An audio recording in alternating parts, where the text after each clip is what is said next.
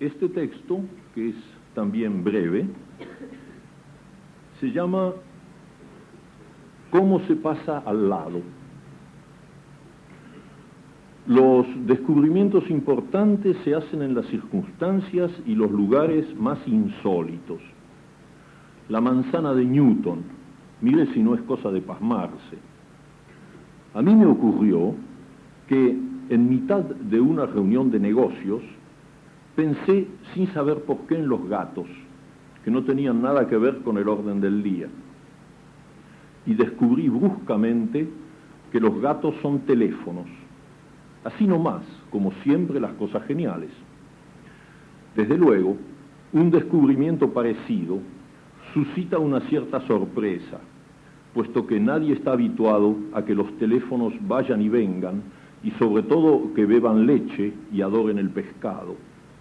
Lleva su tiempo comprender que se trata de teléfonos especiales, como los walkie-talkies que no tienen cables, y además que también nosotros somos especiales en el sentido de que hasta ahora no habíamos comprendido que los gatos eran teléfonos y por lo tanto no se nos había ocurrido utilizarlos. Dado que esta negligencia remonta a la más alta antigüedad, poco puede esperarse de las comunicaciones que logremos establecer a partir de mi descubrimiento, pues resulta evidente la falta de un código que nos permita comprender los mensajes, su procedencia y la índole de quienes nos los envían. No se trata, como ya se habrá advertido, de descolgar un tubo inexistente para discar un número que nada tiene que ver con nuestras cifras, y mucho menos comprender lo que desde el otro lado puedan estar diciéndonos con algún motivo igualmente confuso. Que el teléfono funciona, todo gato lo prueba, con una honradez mal retribuida por parte de los abonados bípedos. Nadie negará que su teléfono negro, blanco, barcino o angora llega a cada momento con un aire decidido se detiene a los pies del abonado y produce un mensaje que nuestra literatura primaria y patética translitera estúpidamente en forma de miau y otros fonemas parecidos.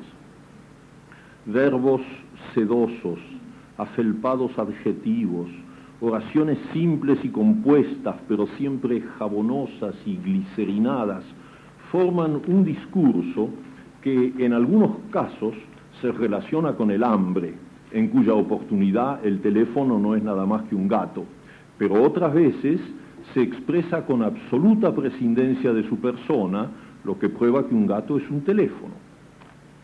Torpes y pretenciosos, hemos dejado pasar milenios sin responder a las llamadas, sin preguntarnos de dónde venían, quiénes estaban del otro lado de esa línea que una cola trémula se hartó de mostrarnos en cualquier casa del mundo. ¿De qué me sirve y nos sirve mi descubrimiento? Todo gato es un teléfono, pero todo hombre es un pobre hombre. Vaya a saber lo que siguen diciéndonos, los caminos que nos muestran. Por mi parte, solo he sido capaz de discar en mi teléfono ordinario el número de la universidad para la cual trabajo y anunciar casi avergonzadamente mi descubrimiento.